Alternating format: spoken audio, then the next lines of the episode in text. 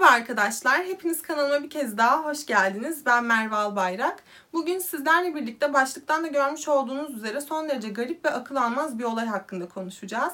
Ama öncesinde benim anlattığım olayları benim sesimle, benim yorumumla Spotify podcast aracılığıyla dinleyebileceğinizi de sizlere hatırlatmak istedim. O zaman daha fazla uzatmadan bugünkü videomuza konu olan Teresa Sievers hakkında konuşmaya başlayalım istiyorum. Teresa Sievers 19 Kasım 1968 senesinde Amerika'da dünyaya geldi ve kız kardeşinin söylediklerine göre kendisi her zaman için çok yardımsever ve hassas bir kadın olmuştu. Yani insanlara yardım etmek, onlara bir faydasının dokunduğunu bilmek onun için gerçekten çok büyük bir tatmin kapısıydı. Zaten bunun için de elinden geleni yapıyordu. Küçüklüğünden itibaren en büyük hayali bir doktor olabilmek ve insanlara bir fayda sağlayabilmekti.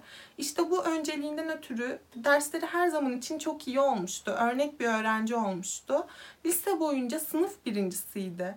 Ve daha sonrasında tıp fakültesini kazanıp tıp okumaya başladığında ciddi anlamda dünyalar onun olmuştu. Ama yine de genç kadın doktor olduktan sonra bütün hayatını tamamıyla bunun üzerine kurmamıştı. Çünkü her zaman için hayatın her anında olmaya çalışan bir insandı. Yani kimi zaman sırf dışarıdaki evsizlere yardım edebilmek için bir projeye katılıyordu ve bu proje kapsamında bazen sabahın 2'sinde kalkıp hazırlandığı oluyordu. Ama bütün bunlara rağmen gerektiğinde sırtındaki gömleği dahi çıkarıp verebilecek bir kadın olmasına rağmen günün her anında tamamıyla hazır bir halde bulunuyordu. Yani o gün ne kadar koşturacak olursa olsun mutlaka topuklu ayakkabılarını giyiyordu ve saçlarını da mutlaka kıvırıyordu. Ama bütün bunlarla birlikte yine de yeri geldiğinde bir denizci gibi umursamaz bir şekilde küfredebiliyordu ve dibine kadar içebiliyordu. İşte kız kardeşi onu tamamıyla bu kelimelerle ifade ediyordu. Yani Teresa bir şekilde hayatın her anına yetişmeyi başarabiliyordu. Hayatın her anında kendini göstermeyi başarabiliyordu. Ve bu yönüyle de yani bu kadar çok yönlü bir insan olmasıyla da arkadaşlarının, ailesinin ve özellikle de hastalarının saygısını kazanmayı başarabilmişti. Genç kadın tıp fakültesinden mezun olduktan sonra Mark Sievers adında bir adamla tanıştı. Ve Teresa'nın söylediklerine göre bu onların ilk görüşte aşkıydı. Yani birbirlerini görür görmez o kadar büyük bir aşkla birbirlerine bağlanmışlardı ki henüz birlikteliklerinin sadece 1. yılındayken evlenerek hayatlarını birleştirme kararı aldılar. Ve Teresa'nın bu evlilikten 2 kız çocuğu dünyaya geldi. Mark'ın daha önceki evliliğinin 2 çocuğu daha vardı. Yani kendisi tamı tamına 4 çocuk babası olmuştu. Ama her ne kadar 4 çocuk babası bir adam olsa da bu çocukların sorumluluğunu tek başına alabiliyormuş gibi görünmüyordu. Hatta evlendikten sonrasında dahi evin bütün yükünü sanki karısının omuzlarına yüklemiş gibiydi. Evet, kendisi de bu yükü bölüşmek için elinden gelen manevi desteği göstermeye çalışıyordu. Çoğu zaman karısının bir işi olduğu zaman ki Teresa gerçekten çok meşgul bir kadındı. Çünkü evin bütün maddi manevi yükü onun omuzlarındaydı. Ailesini, çocuklarını ve özellikle kocasını geçindiren kişi kendisiydi. Bu yüzden de sürekli oradan oraya koşturmak zorundaydı. Ama dediğim gibi yani Teresa dışarıdayken, koşturmaktayken Mark da evde kalıp çocuklarla ilgileniyordu ve bir şekilde onların evin içindeki ihtiyaçlarını karşılamaya çalışıyordu. Yani baktığınız zaman çift yine de bütün zorluklara rağmen bir şekilde birbirlerini dengeliyormuş gibi görünüyordu. Yani birbirlerini dengeliyorlardı ve bir şekilde birbirlerinin ihtiyaçlarını giderebiliyorlardı. Ama ne yazık ki bu mutlu aile tablosu çok da uzun sürmedi. Ve 28 Haziran 2015 tarihinde gerçekten çok korkunç bir olay yaşandı.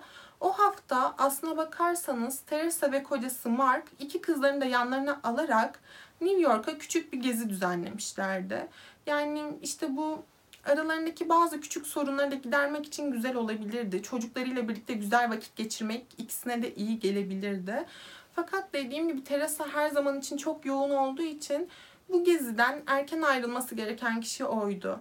Ve bu yüzden de kocasını ve 2 kızını New York'ta bırakarak ertesi gün işbaşı yapabilmek için, tam vaktinde işinin başında olabilmek için erkenden eve dönmek zorunda kaldı. Teresa pazar günü kocasından ve kızlarından ayrılıp eve dönmüştü ama ertesi gün işbaşı yapması gereken saatte işine gitmemişti ve bu tabii ki de ekip arkadaşlarını birazcık şüphelendirmişti. Çünkü kendilerini arayıp haber dahi vermemişti.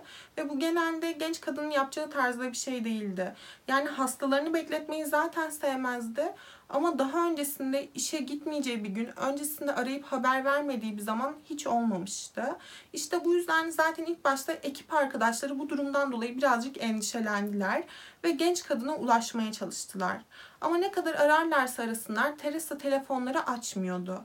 Aynı zamanda Mark da bir yandan karısına ulaşmaya çalışıyordu. Zaten karısı ilk başta New York'tan Florida'ya döndüğünde yani kocasıyla böyle aralarında kısa bir iletişim olmuştu.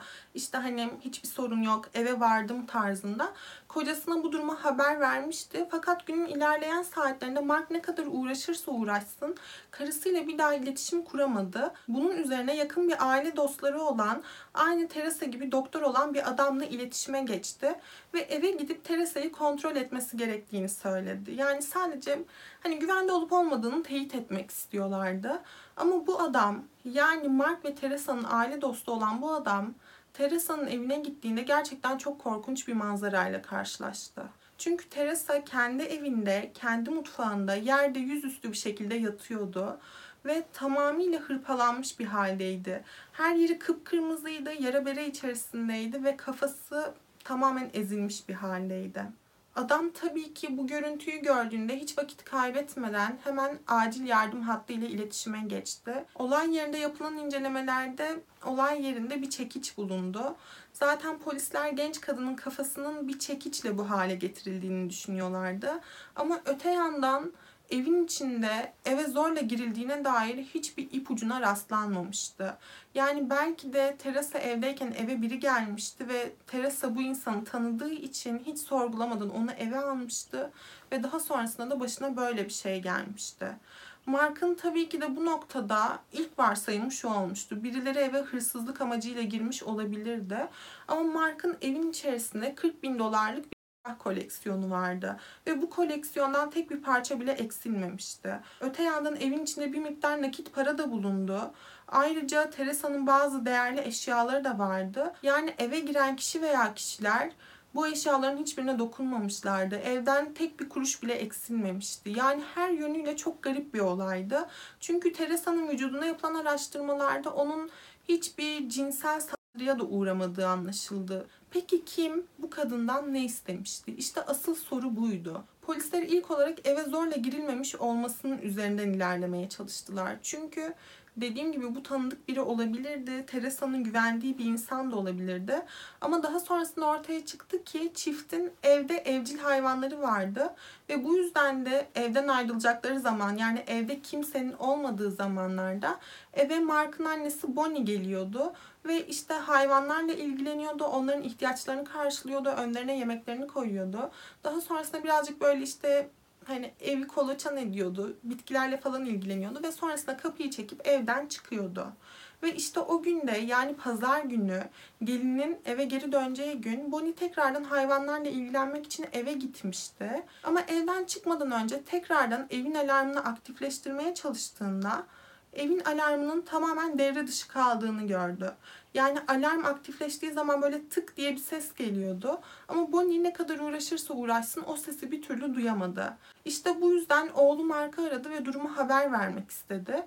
Ama Mark o gün Teresa'nın eve geri döneceğini, yani boşuna annesinin uğraşmasına gerek olmadığını söyledi. Ve sadece kapıyı çekip çıkabilirsin dedi. Yani Bonnie o gün tekrardan evden çıkarken aslında her zaman aktifleştirmiş olduğu, bunu becerebildiği alarmı bir türlü aktifleştirmeyi başaramadı. Ve bu durumu polislere ifadesinde belirtirken, bu durumu anlatırken gözyaşlarına da hakim olamamıştı ve hüngür hüngür ağlayarak kendimi gerçekten çok suçlu hissediyorum. Bütün bunlar benim yüzümden olmuş gibi hissediyorum demişti. Sunday. So I really feel that it's my fault. You cannot blame yourself. Should have said it. Polisler tamamen tıkanmış bir noktadaydı. Ta ki teknolojinin nimetlerinden faydalanmaya başlayana kadar. Çünkü biliyorsunuz ki günümüzde hepimizin adımlarını adım adım izleyen güvenlik kayıtları var. Öte yandan dijital ayak izi denilen bir şey var. Yani telefon konumumuz olsun, arabamızın gittiği konum olsun, bunların hepsi aslında takip ediliyor. İşte bu noktada polislere gelen bir ihbar gerçekten onların çok büyük bir yol kat etmesine sebep oldu. Bu ihbarı yapan kişi bir araba kiralama firmasıydı. İşte tam da bu olayların yaşanmasının arifesinde 27 Haziran günü 2 tane adam bir araba kiralıyorlardı ve Missouri'den yola çıkıyorlardı. Adamların yola çıktığı nokta ve Teresa'nın evinin olduğu nokta arasında 17 saatlik bir mesafe vardı. Ve polislerin tespitlerine göre adamlar Teresa'nın evine vardıklarında saat sabaha karşı 6 sularıydı. Daha sonrasında bölgedeki güvenlik kayıtları da incelendiğinde fark edildi ki adamlar doğrudan elleriyle koymuş gibi Teresa'nın evini bulduklarında ilk işleri evin alarmını devre dışı bırakmak olmuştu. İşte bu yüzdendir ki Bonnie daha sonrasında eve geldiğinde evet eve giriş yapmıştı ama evden çıkarken tekrardan alarmı aktifleştirememişti. Yani aslında kadının bir suçu yoktu. Çünkü her ne kadar o an kendisi bilmese de bu eve kendisinden önce gelen birileri vardı.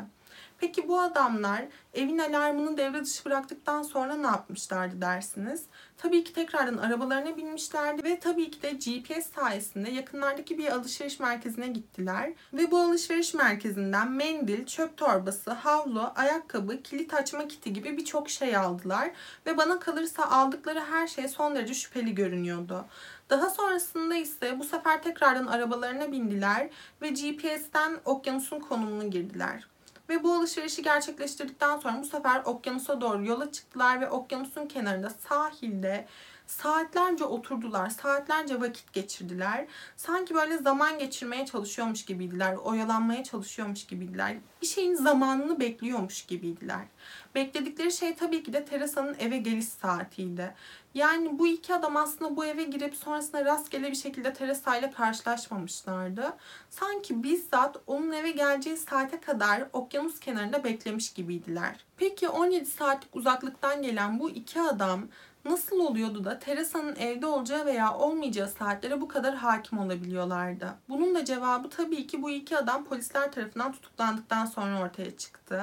Bu 2 adam yani Curtis ve Jimmy polisler tarafından tutuklandığında polislerin ilk dikkatini çeken şey adamlardan birinin Teresa'nın kocası Mark'a son derece benzediği olmuştu.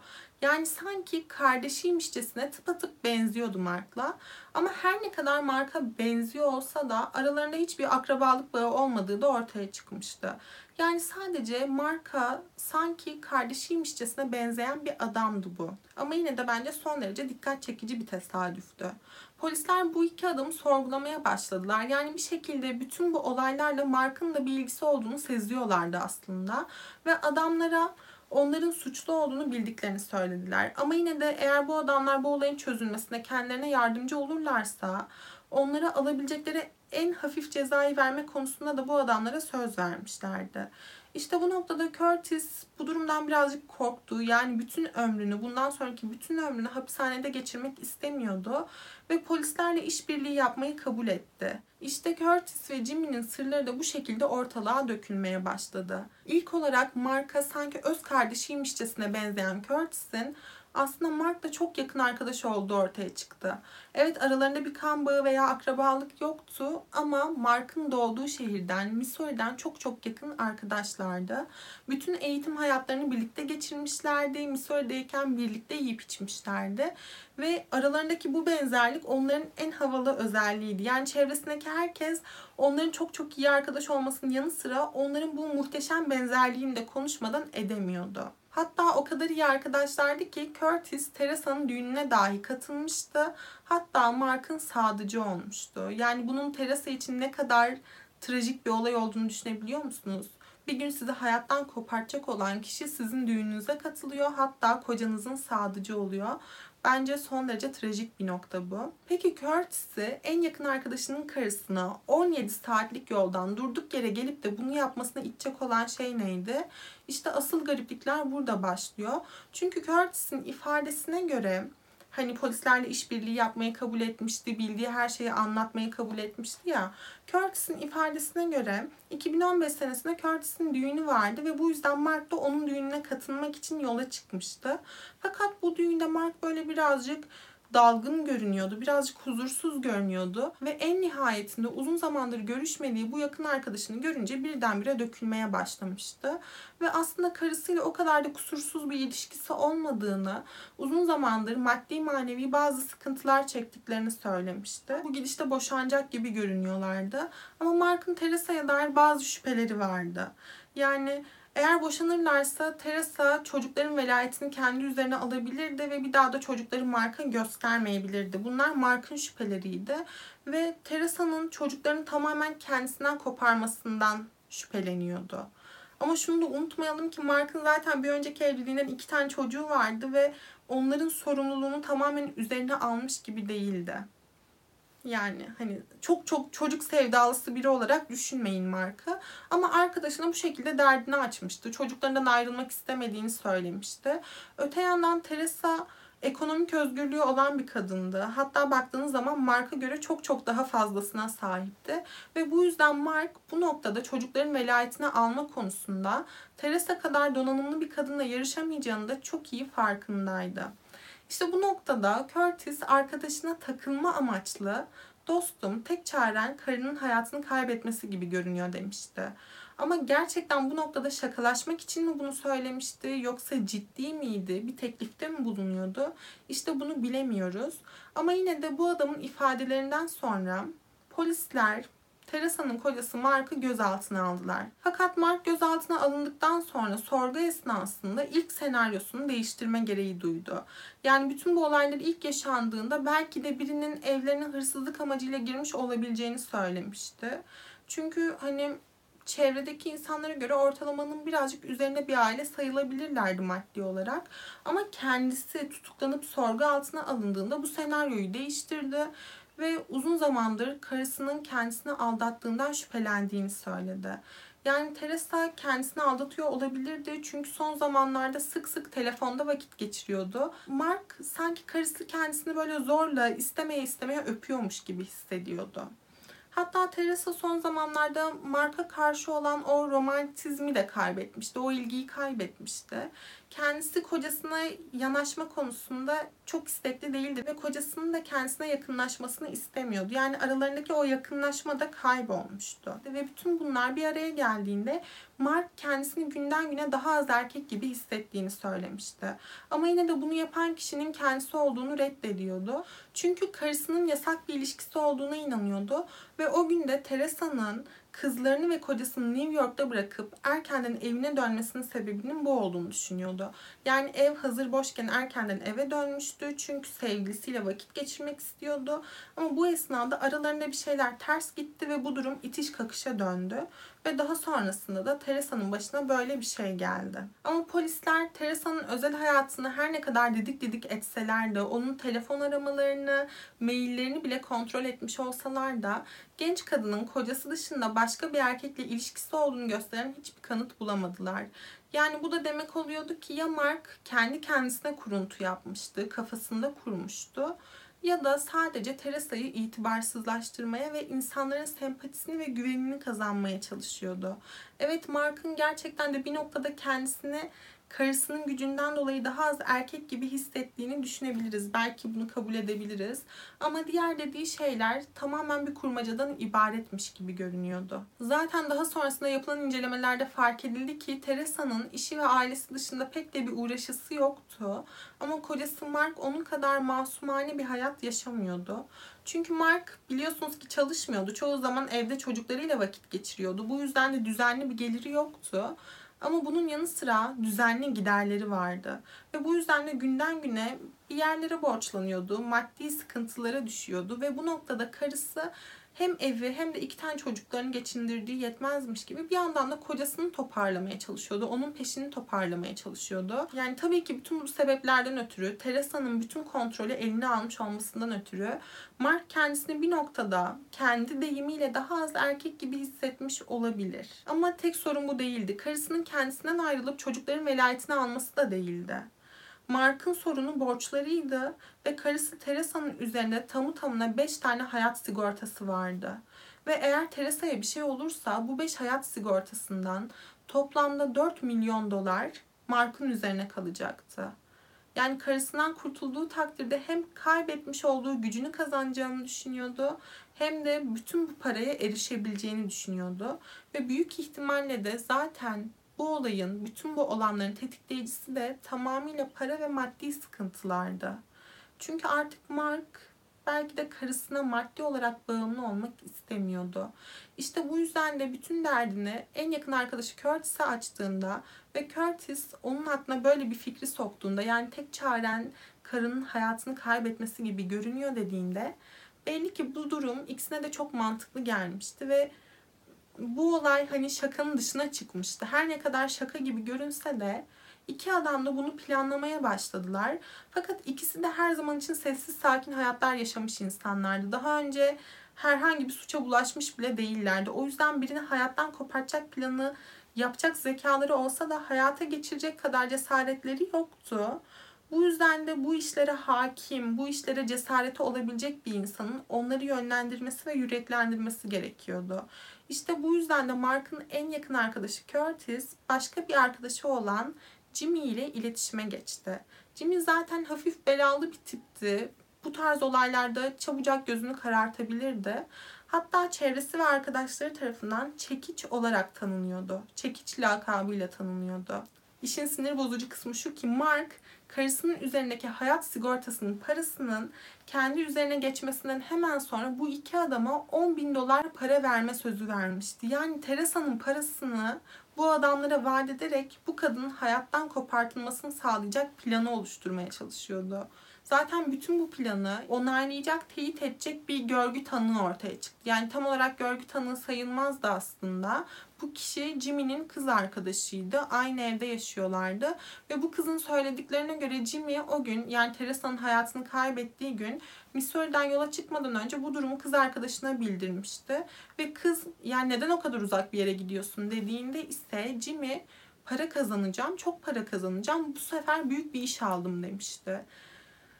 Yani zaten buradan da aslında Mark'ın Teresa'nın parasıyla onun için adam kiraladığını çok net bir şekilde görebiliyoruz. Bütün bunlar ortaya çıktığında ise Curtis ikinci dereceden suçlu bulundu ve polislerle işbirliği yaptığı için 25 yıllık hapis cezası alırken Çekiç lakaplı Jimmy ömür boyu hapis cezasına çarptırıldı ve Mark da bütün bu kurgunun, bütün bu planın beyni olarak tanımlandı. Yani kasten, tasarlayarak, planlayarak kendi karısına, çocuklarının annesine böylesine bir şey yapmıştı ve bu yüzden de ölüm cezasına çarptırıldı. Ve mahkeme karşısına çıkartıldığında, bu cezayı aldığını öğrendiğinde ağlayarak çocuklarının zaten annesiz kaldığını, bir de babasız kalmalarına gönlünün el vermediğini söylemişti. Ama yani çocuklar açısından düşündüğünüz zaman herhalde annenize böyle bir şey yapan adamı ömrünüzün sonrasında görmek istemezsiniz diye düşünüyorum. Tabii ki hani o anki psikolojiye göre bu durum değişebilir ama ne bileyim. Yani babanız annenizle böyle bir şey yapsa daha sonrasında onunla aynı evde yaşamak veya onun yüzünü görmek istemezsiniz diye düşünüyorum. Mark'ın tutuklanmasından sonra 2016 senesinde çiftin kızlarının velayeti için hem Teresa'nın annesi Mary hem de Mark'ın annesi Bonnie talepte bulundu. Fakat mahkeme çocuklarının anneannelerinin yanında daha güvende olacağına karar verdi ve iki çocuğun velayetini de Teresa'nın annesi Mary'e verdiler. Bu olay her yönüyle beni gerçekten çok üzdü. Yani zaten romantik ilişkileri cesareti olmayan bir insanım.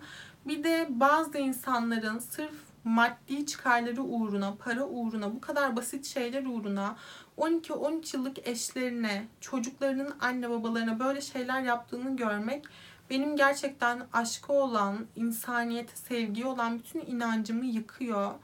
Yani bu psikolojiden nasıl çıkabilirim gerçekten bilmiyorum ama bu olay sırf beni bu kadar yaraladığı için ve etkilediği için sizlerle de paylaşmak istedim. Umarım buraya kadar büyük bir sabırla izlemeyi başarabilmişsinizdir. Benden incelememi istediğiniz olaylar varsa yorumlarda benimle paylaşmayı ihmal etmeyin. Ama bazen yani yorumları gözden kaçırabiliyorum. O yüzden aciliyeti varsa Instagram DM yoluyla bana ulaşabilirsiniz. Her neyse bugünlük benden bu kadardı. Bir sonraki videoda görüşmek üzere. Kendinize iyi bakın. Hoşça kalın.